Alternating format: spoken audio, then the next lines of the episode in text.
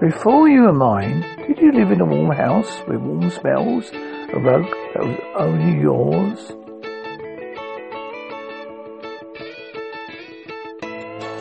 Did you have a boy who saved you the last bit of its cookie and raced you at the park?